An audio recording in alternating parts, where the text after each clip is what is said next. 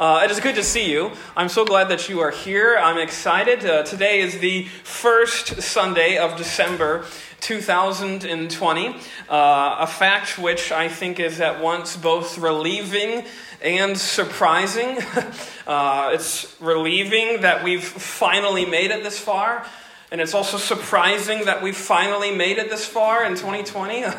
uh, it feels like we would never get here, and we're here. We're here. We're in December. uh, I love Christmas season. I love Thanksgiving all the way through the end of the year. Those are some really good times, family, and just exciting and lots of eating. And so all those things go hand in hand to make for a good, a good few weeks. Um, but I uh, mentioned that, uh, or I just say this. I, I, think I've mentioned this to a couple of you just in conversation or passing, just how uh, distorted this year has been in terms of timing. Um, uh, it's felt at once, I think, both the slowest year and also the fastest year that has ever that I've ever experienced. Uh, I don't know what that says or wh- why that is, perhaps, but in one sense, it feels like we've gone from February to now December in like a blink and a flash. Uh, we're here in December, and yeah, at the same time, it feels like these 11 months have been more like 11 years. And uh, now we're finally in the 11th year, we're in the 12th month of the year, and we can finally say uh, so, sayonara to 2020 and hello 2021. And we'll see if it's anything changes, which it probably won't, but that's okay. Um, but in times like these, uh, there's a lot that is on our minds. There's a lot that we're longing for, a lot that we're expecting. Uh, uh, Christmas uh, is the season of expectation, as we sung in the hymn. It's the season of anticipation. Advent is really what that word means, is the appearing, and we're anticipating the appearing of the Lord, of the, of the Christ. And there's not much that we can be sure of uh, in years like this, 2020, with all the things that it has gone on, and I don't mean to or I don't need to detail those for you. but if there's one thing I do know, there's one thing that I'm sure of, it's this is that we, and by I say we, I mean humanity, humans in general, we are desperate for comfort. We are longing to find comfort. And I don't mean, uh, when I say comfort, I don't mean like lounging on your sofa with a blanket and a fireplace and hot cocoa. All that sounds really nice and comfy. I don't mean that sort of comfort. I mean the sort of deep seated soul comfort. The stuff that's deep within you that, that can't be touched by a fireplace, per se. It's the comfort that is deep within your bones. It's deep and it's, it's abiding. It's deep with, within you. I think we're searching for that. We're searching for something or, or someone to give us some good news of comforted, that, that we can be comforted by, some good news that we can be assured of, that all will be all right, all will be well in the end, and that there is some sort of solace and, and respite to be found. We're longing for that. And how do I know that? Well, if you look at the last several months of this year, 2020, uh, you can just look, if you do the, the research, so to speak, you can find uh, statistics regarding uh, depression rates as they have escalated in 2020. And in fact, some studies have found that depression and mental illness symptoms have tripled throughout these last 11 months which is, I think, an interesting fact because you would think that uh, with our technological advances being what they are, you would think that we would be primed for a season where we have to stay inside. Wi Fi, Netflix, all sorts of gaming systems that you could ever want. We are primed uh, uh, to sort of say, have all the amenities and the distractions to be like, stay inside for a while. And yet, Even that, even when we're told to, we, don't, we aren't comforted by that. There's, there's no sort of uh, deep uh, sort of feeling that we have, we can be assured of, that even with all those distractions, that we can find comfort in them. Because that's the point. Those things can never give us what we are truly after. Screens can never replace faces. And so, even as we're told to do certain things, they can never truly give us what we really want. We're still longing, we're still searching for something to give us comfort. The internet will never reach us at our deepest level. It'll never reach our soul. For that, we do need something else. We do need someone else. We need some comfort from the outside. And I think that That, those facts being what they are, it makes us sort of primed, I think, to hear the message of Isaiah 40. Look at the two first verses. Isaiah 41 and 2. Comfort, yes, comfort my people, says your God. Speak comfort to Jerusalem and cry out to her that her warfare is ended, that her iniquity is pardoned, for she has received from the Lord's hand double for all her sins. Isaiah 40, as Pastor Nathan mentioned, is one of the most famous chapters in all of the Bible. It's famous for many things. You're likely familiar with the last couple verses and, and the image that it conveys of, of rising up on eagle's wings. Perhaps it's your life verses, it's verses you've committed to memory. It's also famous because uh, this is the most quoted chapter in all of the Bible uh, when Handel was composing his magnum opus, The Messiah. Handel's Messiah features this chapter quite prominently, but it's also famous and significant for more reasons than just those. It's one of the most important chapters in the Bible. It contains many uh, messianic implications and prophecies uh, throughout its verses. In fact, verses 3 and 4, you are likely familiar, or, or you might be uh, drawing your mind back to Mark chapter 1, as John Mark connects verses 3 and 4 with John the Baptist as the forerunner, as the one who would be the voice crying out in the wilderness, making the way for the Lord. He's connecting prophecy. He's tying this to Jesus and Jesus in that moment with John the Baptist to this in this comfort. There's all sorts of connections going on. But we have to also step back and see uh, what this chapter is doing in its original context because, as is often the case, uh, messages of comfort often are coming out of moments of deep calamity and catastrophe, and such as this chapter. Isaiah 40 marks the beginning of sort of the second phase, if you want to use that terminology, of, of the prophet Isaiah's uh, oracles. And the remaining of which, Isaiah, through the rest of the book, are messages that he would deliver either near the tail end or after the Babylonian exile had ended. You can see that. Flip back one page to chapter 39. Look at verse 5.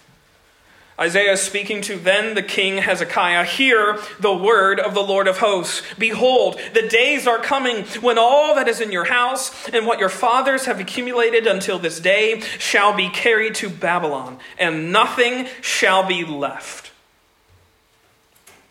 Those are calamitous verses, we might say verses that don't offer much in the way of comfort. Everything is going to be taken away, everything is going to be ruined. There's desolation here. You can see. You can see with that desolation being so evident why the consolation, we might say, of chapter 40 is felt so deeply by the people of Israel. They had come out of 70 years of desolation, 70 years of exile. By the way, an exile which we have to note was of their own doing. Because of their own uh, retribution and rebellion against their God, now they are feeling the effects of this, and yet they are given this comfort. They are desperate for it. And yet, as we see here, the comfort that is given to these people of Israel isn't necessarily the comfort they were expecting. I want to look at that really quickly through the, uh, a couple of these verses here in chapter 40. Three quick uh, lessons of comfort from this chapter. First of all, look back at verses 9 and 10. We have the comfort of beholding. The comfort of beholding. Look verse at uh, verse 9. O Zion, you who bring good tidings Get up in the high mountain, O Jerusalem, you who bring good tidings. Lift up your voice with strength. Lift it up. Be not afraid. Say to the cities of Judah, Behold your God. Behold, the Lord God shall come with a strong hand, and his arm shall rule for him. Behold, his reward is with him, and his work is before him. Behold your God, Isaiah claims which is itself a really interesting message, a really fascinating message to give to exiles or recently returned exiles. Behold your God. Notice verse 9. Notice where Isaiah the prophet identifies where these good tidings are going to come from. Notice, O Zion, you who bring good tidings, get up into the high mountain. O Jerusalem, you who bring good tidings. Notice he says that word, that city, Zion. The mention of this has a depth of meaning behind it. Not just uh, looking to reference Mount Zion, which was just outside uh, the wall of Jerusalem, Mount Zion proper, we might say. It's not just a geographical sort of mentioning.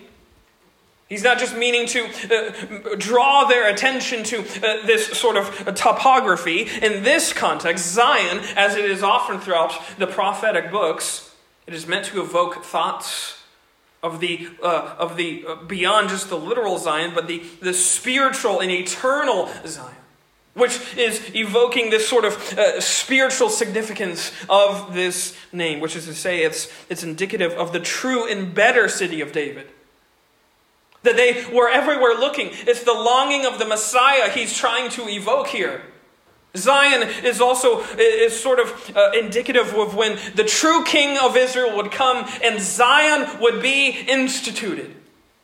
It's this eternal home. It's this eternal kingdom, the citadel from which the true king, the Christ, would rule and reign. This is what he's saying. This is where your good news is coming from.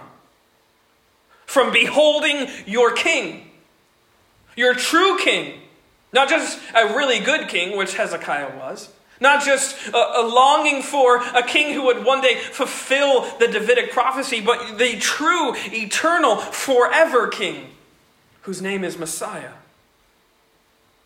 This is what he's meaning here by this mentioning of Israel, uh, of, of Zion. And by this, they, these Israelite exiles, would be reminded of the sweeping promises that God, the Father, gave to their ancestors. Namely, of course, the promises that were given to David, if you remember from 2 Samuel, Samuel, chapter 7, that his throne would be a throne that would be established forever. And here, this is sort of the culmination of that. He's bringing them to mind that, oh Zion, you who bring good news, you have the good news that your king is here. Behold your God.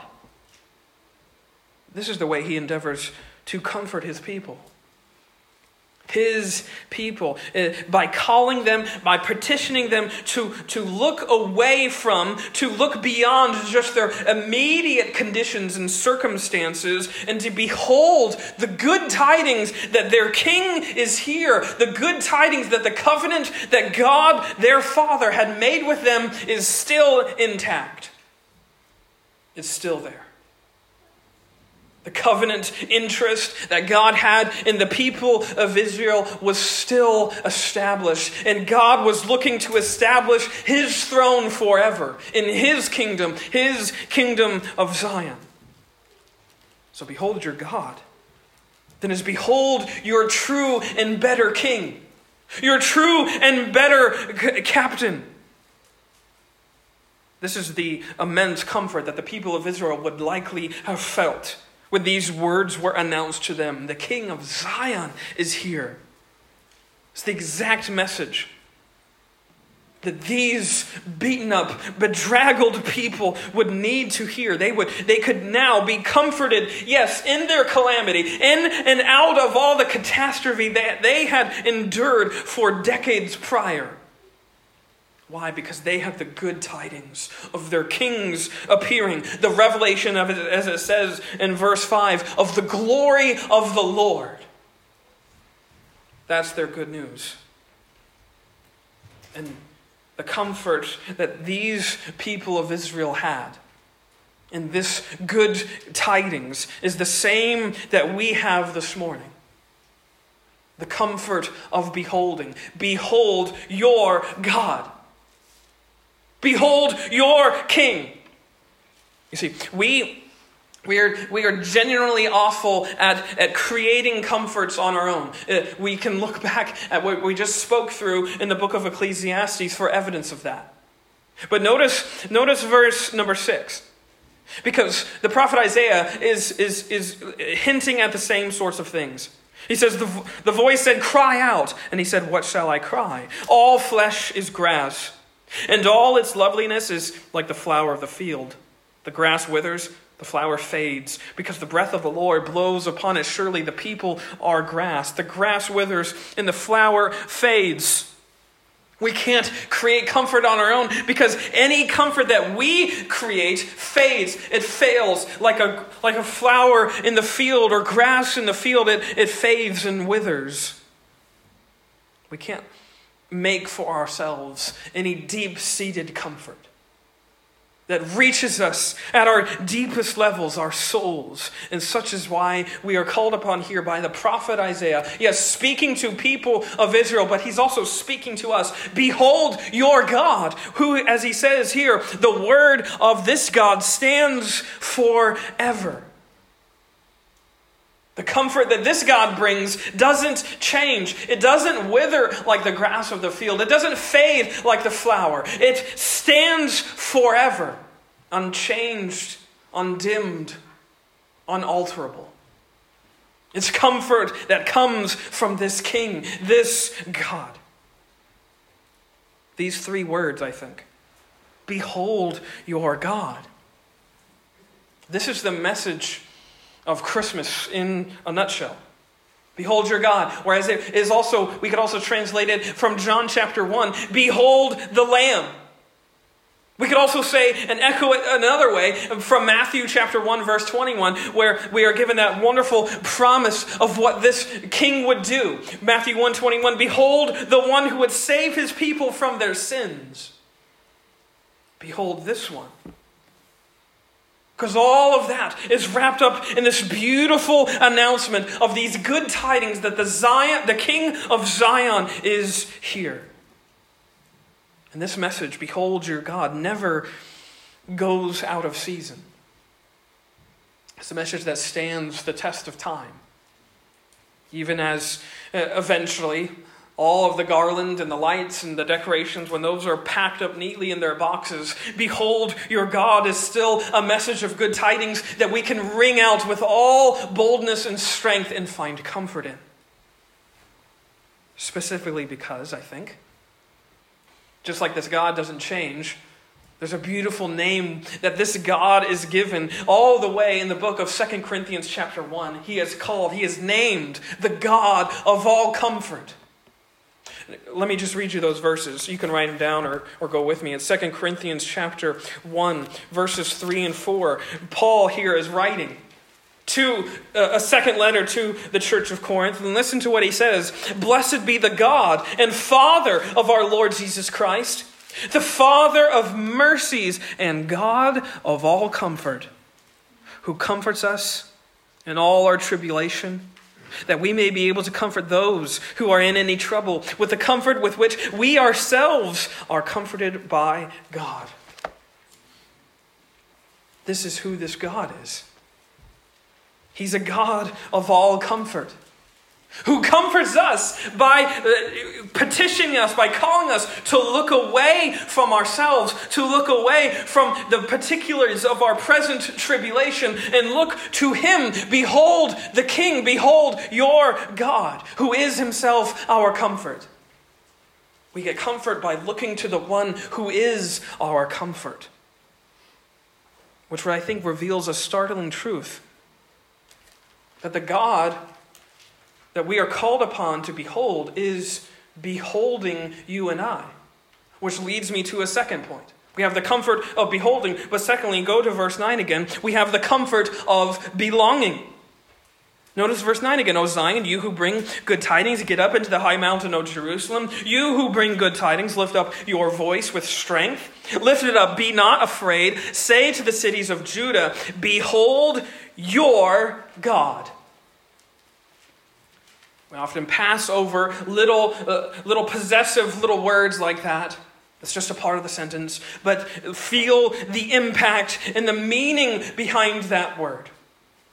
Your God. Notice again what he says in verse 1 Comfort, yes, comfort my people says your God. Speak to Jerusalem and cry out to her that her warfare is ended, that her iniquity is pardoned, for she has received from the Lord's hand double for all her sins. My people, he says. There's an abundance of meaning here. But again, this God of all comfort is seeking to comfort his people by reminding him that they belong to him and he belongs to them. Their exile hadn't done anything to distinguish or extinguish, I might say, their, uh, his covenant to them. Rather, he is reminding them, I am your God and you are my people. I am yours and you are mine. They are his people. People that he seeks to comfort, that he seeks to bring close to him and console. This is the beautiful picture that we get in verses 10 and 11. Look at them, where it says, Behold, the Lord God shall come with a strong hand, and his arm shall rule for him. Behold, his reward is with him, and his work before him. He will feed his flock like a shepherd. He will gather the lambs with his arm and carry them in his bosom, and gently lead those who are with young. This is this God He's reminding them as they are coming out, he is welcoming them with open arms to embrace them like a shepherd embracing a lost lamb, embracing his people, because he says, You belong to me. The comfort that that would give. Imagine after 70 years of captivity in a foreign land, again, an exile that they had almost invoked because of their sin, because of their rejection of this God. This same God gives them a message that is so striking. Because after their exile, what does he say? He doesn't say, All right, did you learn your lesson? Have you wised up yet? You're going to think twice about rejecting me next time, won't you? He says, Comfort my people my people. You are mine, and I am yours. I am your God, and I am ending your warfare. I'm ending your time of tribulation. I'm ending your time of iniquity because it's all pardoned by me. I am your God. Behold your King.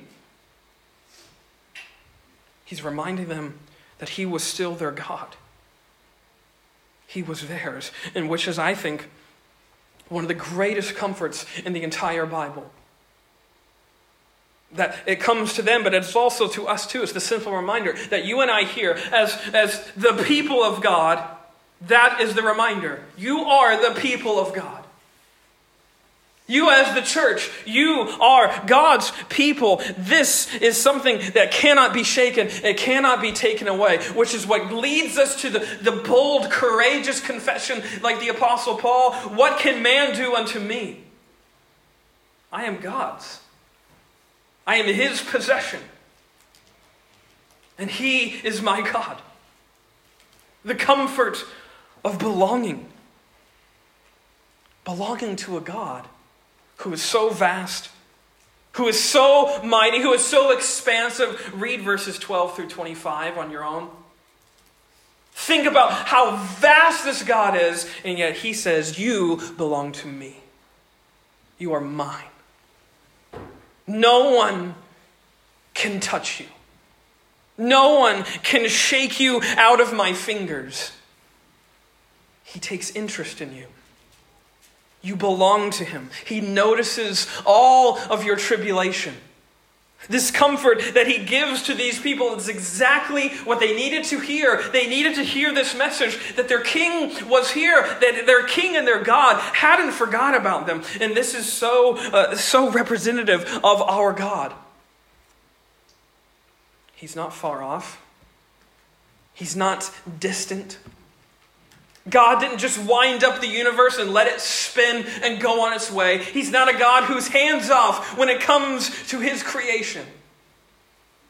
He's not indifferent or disinterested in your circumstances. He wants to speak comfort into your circumstances by being your comfort, by being and reminding you that you belong to him. He is near, he is present. This is what Christmas is all about, Charlie Brown. A God who is present. A God who is close. Close enough, as he says in verses 10 and 11 again, that he can wrap you up in his arms. Like a shepherd comforting lost sheep. Like a mother nursing her infant. What a beautiful picture of this God. Just notice verse 12 who has measured the waters, this God who has measured the waters in the hollow of his hand, measured heaven with a span, and calculated the dust of the earth in a measure, weighed the mountains in scales and the, in the hills in a balance. Who has done this? The prophet is seeking to evoke this large view of the might of God. And yet, we are told in the verse just previous that he gently leads those who are with young. This mighty, expansive, big God is lowly enough to lead you and me with the gentleness and grace and tenderness of his care because you belong to him. He takes interest in you. Which brings me to the third comfort out of this text, I think. The comfort of beholding, the comfort of belonging, and lastly, the comfort of believing. Look at verse 9 again. You, Zion, who bring good tidings, get up into the high mountain, O Jerusalem. You who bring good tidings, lift up your voice with strength. Lift it up, be not afraid. Say to the cities of Judah, Behold your God. I think the ultimate comfort out of this chapter, out of the message of Advent, we might say, stems from this very fact that the God to whom we are called upon to behold, the God that we are reminded that we belong, we belong to Him, is this same God we are to believe that is among us. He's a God who is with us, Emmanuel. Again, look at verse number 10. Behold, this Lord God shall come with a strong hand, and his arm shall rule for him. Behold, his reward is with him, and his work before him. He will feed his flock like a shepherd. He will gather the lambs with his arm, and carry them in his bosom, and gently lead those who are with young. He's insistent. Notice how insistent Isaiah is that this God is a God we can see. He shall come with a hand, with arms, that he's going to gather his people. Notice verse 5 the glory of the Lord shall be revealed. You can see it. And all flesh shall see it together, he says. Notice verse 26 Lift up your eyes on high and see who has created these things? Who brings out their host by number? He calls them all by name, by the greatness of his might and the strength of his power. Not one is missing. This is a God that you can see. A God that you can believe in. This is what you are called upon and comforted in, in believing that this God of all things, this God of all comfort, this God who is so mighty that he can measure the waters in the hollow of his hand is a God who appears to you and I. That our fleshly eyes can see this glory revealed, revealed precisely because, and this is the remarkable fact of Christmas, of Advent, that this God would have flesh too. That this God of all things is not some abstraction. He's not some made up hope to give hopeless people. He's not just some uh, amorphous sort of thing, some ethereal spirituality that we're called upon to put our hopes and dreams in because it makes us feel better. Ours is a God unlike any God, precisely because He's a God with skin and bone and flesh and fingernails. A God with hair that grew, a hair, hair that fell out, a God who was, uh, was stressed just like we are, who felt all the feelings of our infirmities, as it says, who felt every point in which we are tempted, yet without sin. That's our God, who came to be like us who, as it says in Philippians chapter 2, who was unafraid to be made in the likeness of human flesh and weakness, is this God, the King of Zion, who came to earth and, and ate meals with the vilest of the vile of all people, and who was born as we sung about, to die for the very same sinners who would stand in that crowd and cry out, Crucify him! He came to die for those people. He came to die for that crowd. He came to die for you and for me. And He did that by becoming like you and me and living the perfect life that you and I never could and dying the death that we deserved. We believe in this God and we are comforted. We are comforted by this glad tidings of a God who is present, of a God who is near, of a God who is close. This is what I think Isaiah 40 is calling us to be reminded of. A time when, uh, when God's seeming hiddenness is over. It is time for the glory of the Lord to be revealed. I think this is the testimony of the scriptures. One writer says it this way the cumulative testimony of the entire Bible is that when Jesus sees the fallenness of the world all about him, his deepest impulse, his most natural instinct is to move toward that sin and suffering, not away from it. Jesus' most natural instinct, God's impulses move towards people who are sinners and who are sufferers to give them consolation. And he did that in perhaps the most demonstrable way possible at Christmas time. You want to talk about a move towards people? I'm going to become like as you are so that I can make you like me and bring you with me when the, all things have ended. This is your comfort. The comfort of Israel was in beholding their God and being reminded that they belonged to Him, and that in believing that this God was among Him, and that this is our comfort too. In our calamity, in our distress, in our seasons of life that feel as though we are in our own sorts of exiles, we have a comforter who speaks directly to our needs and reminds us that He is our God and that we belong to Him and that He is with us. You have a God who is present, a God who is near, a God who is close, close to those who are suffering. Do you believe in this God? Do you find, do you have the comfort of knowing this one? who is the God of all comfort. Let us pray.